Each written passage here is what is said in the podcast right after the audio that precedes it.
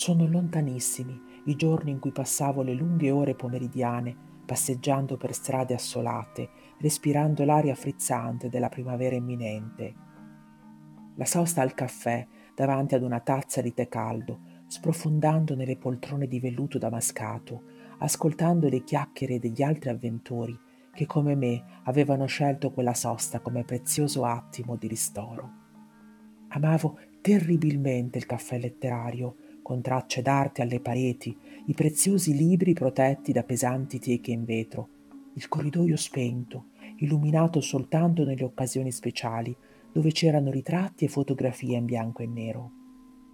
Erano soprattutto ricordi scolastici di vecchi collegiali, oggi passati nel regno dei più, che un giorno hanno abitato questa malinconica terra, volti dallo sguardo fiero, immortalati in attimi solenni di vite ben spese, o forse sprecate nell'attesa di qualcosa che alla fine non è mai arrivato. Una volta bevuto il mio tè, ne ordinavo un secondo e poi un terzo, solo per il gusto di continuare a rimanere là dentro, tra quelle mura così antiche, in quel luogo sospeso nel tempo, per poi alla fine, prima del tramonto, proseguire la mia passeggiata. Che giorni spensierati! Le strade si facevano accoglienti ogni volta ed io potevo ascoltare il lieve fruscio delle mie lunghe vesti e dei miei capelli giovani e freschi, tenuti sciolti sulle spalle nude. E continuavo a camminare incurante dei passanti che come me erano liberi, liberi di affondare la testa, il cuore e il corpo nell'aria pulita di un pomeriggio qualsiasi. E stavo ancora camminando quando mi fermai come ipnotizzata dall'insegna ingrigita di una vecchia bottega Ero passata spesso da quelle parti, ma era la prima volta che notavo quel buffo negozio. Sembrava lì da parecchio tempo, a giudicare dall'insegna, che recava solamente due parole. Cose vecchie. Entrai, facendo suonare il campanello rosso sulla porta. Mi accolse qualcuno poco dopo. Non era il proprietario e neppure un timido commesso. Era un bambino, o meglio, un ragazzino. Poteva avere circa 12 o 13 anni. Teneva sulle braccia quello che al primo sguardo sembrava una grande macchia nera e che invece poi mi apparve per quello che era, un coniglio. La bestiola muoveva solamente il musetto, sentendosi probabilmente assai sicura nel tocco del suo giovane amico. Leggermente imbarazzata, disse al ragazzo che volevo solo dare un'occhiata, ma lui chiamò comunque quello che probabilmente era non solo suo padre, ma anche il proprietario della bottega. L'uomo accennò qualche parola e capì dall'accento che era un tedesco. Austriaco, precisò immediatamente. Decisi di dare quella famosa occhiata. Era un negozio pieno di chincaglieria, di cose, di disordine, di polvere, di oggetti usati in altre vite e in altri luoghi, rimasti chiusi chissà quanto, come le bambole di porcellana dal viso sporco, il mazzo di tarocchi con gli appunti della cartomante scritti a matita, la vecchia savonarola tarlata le cataste di libri senza capo né coda. Passai fra quegli oggetti, sfiorando ogni tanto qualcosa, e alla fine decisi che avrei comprato, se non altro perché il ragazzino, con il coniglio, non mi aveva tolto per tutto il tempo gli occhi di dosso. Ed erano occhi blu e profondi. Prendo questi, dissi. Quanto costano? indicando proprio il mazzo di tarocchi con gli appunti scritti a mano. L'uomo mi disse il prezzo e non feci storie. Pagai ed uscii da quello strano negozio, mentre ormai le tenebre mi avevano fatto visita. Una volta tornata a casa e nella mia stanza, posai il mazzo distrattamente sul letto, rimproverandomi di non aver contato le carte prima di comprarle, perché spesso questi mazzi usati sono incompleti. Mi dedicai a questo controllo minuziosamente e alla fine scoprì che le carte c'erano davvero tutte. Si trattava del Rider Waite Tarot. Gli appunti presi a mano non erano stati impressi su ogni carta, ma uno di questi in particolare colpì la mia sensibilità. Era impresso leggermente proprio sopra il nome della carta numero due, la papessa. Solo poche parole. Attenzione al coniglio. Io sono Madame Balover e questa Radio Tenebrose Presenze.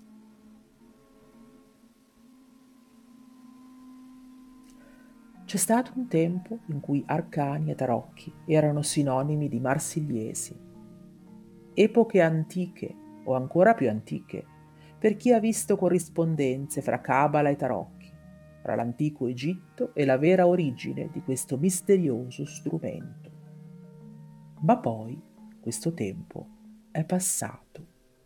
In particolare l'inizio del 1900 segnò un percorso in discesa per la simbologia degli arcani, perché sempre di più si diffuse la tendenza a semplificarne l'utilizzo. Del resto, il tarocco è apparentemente un semplice gioco che si compone di 78 carte, di cui 22 vengono chiamate arcani maggiori, mentre le restanti 56 sono gli arcani minori, dalle quali molti fanno discendere tutti i giochi di carte tradizionali. Negli arcani minori infatti ci sono i semi, proprio come nelle carte, ma in questo caso non saranno di fiori, cuori, picche e quadri, ma bensì di spade, denari, coppe e bastoni. Molti utilizzatori di tarocchi si servono solamente degli arcani maggiori perché li considerano l'archetipo intorno al quale si concentrano le domande e le risposte. Ma dicevamo del 1900, un secolo ricco di novità, culturalmente parlando, e di risorse inaspettate. Non poteva essere diversamente per il Rider Waite Tarot, che viene pubblicato a Londra nel 1909 e che è universalmente considerato come il mazzo di tarocchi più diffuso nel mondo anglosassone. Tutti i mazzi che sono nati dopo gli devono moltissimo, se non altro perché, nonostante le diverse scelte grafiche e le ispirazioni più o meno fantasy, possiedono tutti il suo stesso nocciolo di lettura. Arthur Edward Waite, autore di questo celebre mazzo, nasce negli Stati Uniti il 2 ottobre del 1857. Secondo il suo biografo, Waite non fu solamente un esoterista, ma un autentico mistico, capace di dare un significato profondo e spirituale al suo lavoro. Figlio di una madre rimasta vedova prematuramente, Waite torna ancora bambino nella sua patria d'origine, l'Inghilterra e frequenta una modesta scuola privata nella zona nord di Londra. Fu la morte della sorella, avvenuta nel 1874, a provocargli quella curiosità che poi sfocerà in un palese interesse per l'esoterismo. Inizia così a studiare le materie occulte e lo fa soprattutto nella biblioteca del British Museum che frequenta quotidianamente.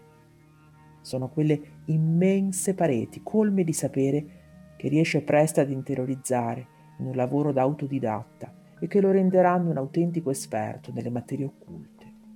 Quando sposa Lucastra, ovvero Ada, non immagina che presto rimarrà vedovo e che gli rimarrà il conforto della figlia Sibyl.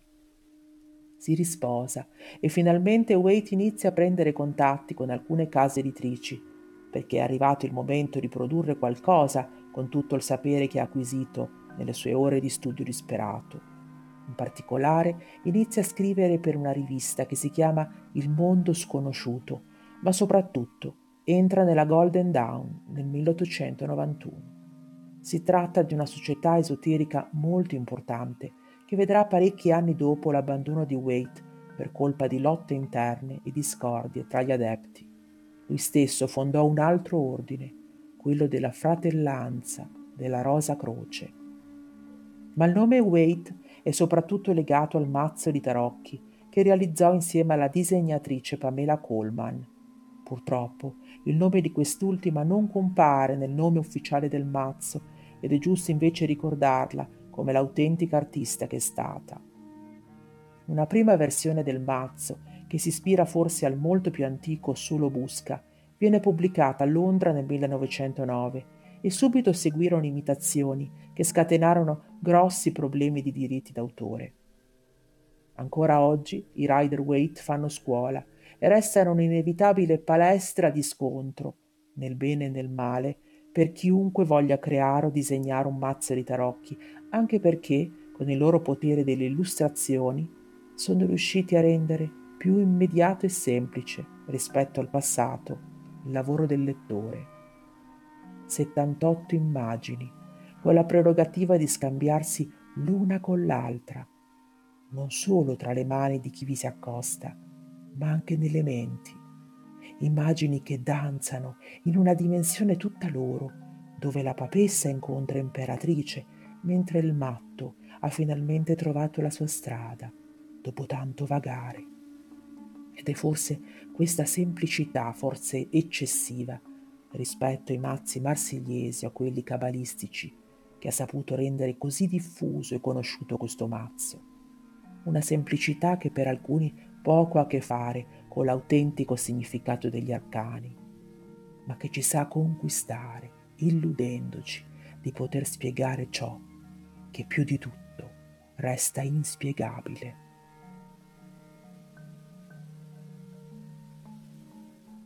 Avete ascoltato Radio Tenebrose Presenze. Un saluto dalla vostra Madame Valover. Grazie per essere stati con me in questa notte insonne.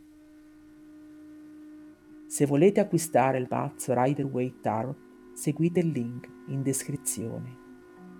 Se volete conoscere la storia di questo mazzo ed imparare ad utilizzarlo, seguite il link in descrizione. Se vi piacciono i nostri podcast e desiderate supportarci, potete utilizzare per i vostri acquisti i nostri link di affiliazione Amazon. È un piccolo e prezioso gesto che a voi non costa nulla, ma che ci aiuterà a produrre podcast sempre nuovi e interessanti. Grazie di cuore.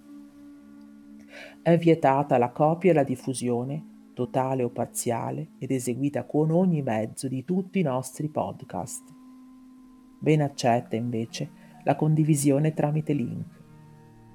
Se lo desiderate, potete condividere questo podcast, seguirci su Spotify e scrivere una recensione su iTunes. Tutti i podcast di Radio Tenebrose Presenze li trovate su Apple Podcast, Google Podcast e Spotify. Potete seguirci anche su Instagram e ricevere contenuti esclusivi riservati ai nostri ascoltatori sul blog Radio Tenebrose Presenze blogspot.com. I nuovi episodi dei podcast escono sempre il venerdì alle ore 23. Se anche voi avete una storia tenebrosa da raccontare o un argomento misterioso da sottoporci, oppure volete semplicemente salutarci e farci sapere che ci state ascoltando, scriveteci su radiotenebrosepresenze.gmail.com. Madame Valover ascolterà tutto.